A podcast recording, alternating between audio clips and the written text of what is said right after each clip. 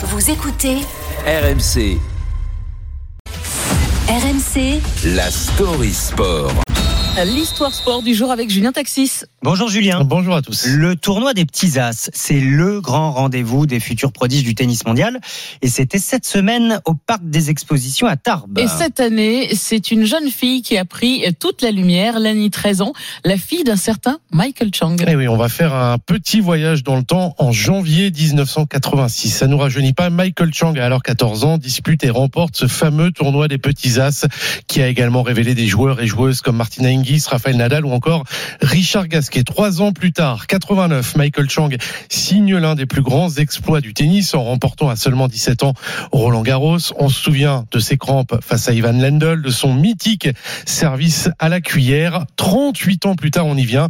Michael Chang est donc revenu à Tarbes cette semaine, mais dans la peau du coach, celui de sa fille Lani, qui vient tout juste d'avoir treize ans. Lani euh, qui marche non seulement sur les traces de son papa, mais aussi de sa maman, Amber Liu, qui a également disputé le tournoi en dix-neuf cent quatre-vingt-dix-sept. Il n'en fallait pas plus, forcément, pour que la famille Chang devienne la véritable attraction de cette quarante-deuxième édition des Petits As. Olivier Jacquemin, journaliste qui couvre l'événement depuis le début de la semaine, nous explique l'engouement autour notamment de l'ancien numéro deux mondial. Ils ont été tous les deux euh, euh, très ouverts par rapport à, à la presse. Il s'est prêté de bonne grâce à, à des selfies euh, tout au long de la semaine. Il n'a pas arrêté.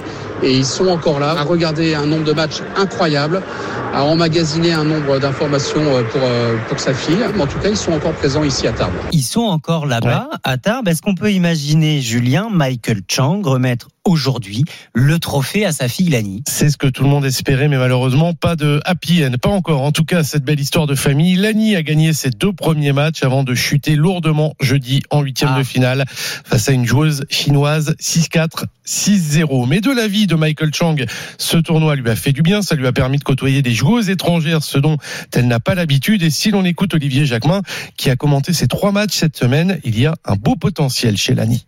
Elle a vraiment un, un bon niveau, elle est très véloce, elle a un très bon œil, elle a un très bon état d'esprit également, un peu comme son papa, quoi. Maintenant, dire qu'est-ce qu'elle va devenir, est-ce qu'elle va avoir le même niveau que son père, c'est encore très difficile à dire, mais en tout cas, pour l'instant, tous les aspects sont plutôt positifs. Elle rêve, dit-elle, Lani Chang, de remporter un jour, comme son papa, un tournoi du Grand Chelem. Ce serait d'ailleurs une première dans l'histoire du tennis, une telle épopée familiale. On n'en est pas là. Elle n'a que treize ans, Lani Chang. On va la laisser grandir tranquillement. Oui. Mais vous êtes pré- prévenus. Vous retenez son nom, ou plutôt son prénom. Lani. Lani. Lani. Ouais, une belle Lani. Histoire de famille. Bientôt à Roland Garros, on espère comme son papa. Exactement. Merci Julien. Votre story est à retrouver en podcast sur l'appli R M C.